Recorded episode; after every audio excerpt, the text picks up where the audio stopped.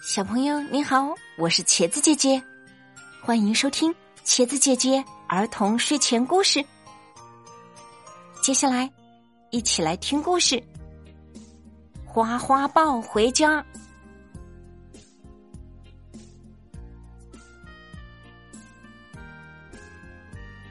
花花豹出远门回来了。对于这个残暴的家伙，大家都很提防。别人回家，邻居朋友们都是捧着鲜花去迎接的；只有花花豹回家，动物们都是提着棍子去迎接的。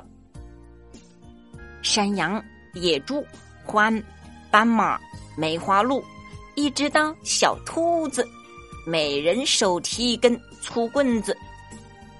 可是，当大家见到花花豹，都吃了一惊。只见他打扮的怪里怪气的，头戴一顶大礼帽，身穿一件崭新的上装，上装的口袋里还插着一朵盛开的白玫瑰。花花豹向大家深深一鞠躬。这是从前也没有见到的，乡亲们，怎么连声调都变了呢？变得又柔软又温和。我离开你们很久了，很想念大家。这段时间我在外国学习，学到了不少道理。我变得非常温和善良、有礼貌了。以前我太粗暴了。花花豹斜眼看了大家一眼，很多动物都很有兴趣的听着看着，有的已经放下了手中的棍子。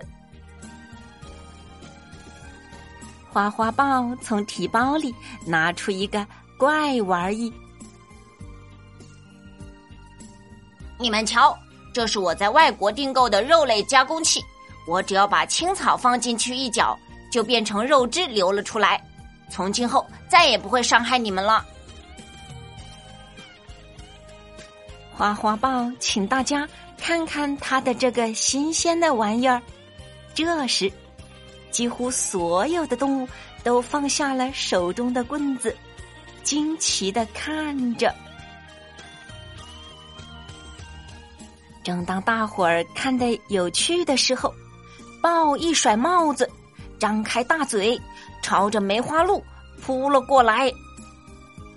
大伙儿还没闹明白是怎么回事，只见一根粗棍子猛地闪了过来，朝着没加提防的花花豹的脑门上“咚”的一声落了下来。只听花花豹“嗷”的叫了一声，这一声。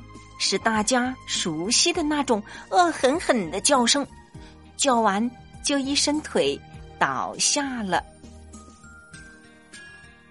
动物们吃了一惊，险些上了花花豹的当。这一棍子打的那么准，那么及时，是谁打的呢？哦，是小兔子。小兔子始终没有放下手中的棍子。大伙问他为什么警惕性这么高？小兔子平淡的说：“因为咱们家受豹的害最多。”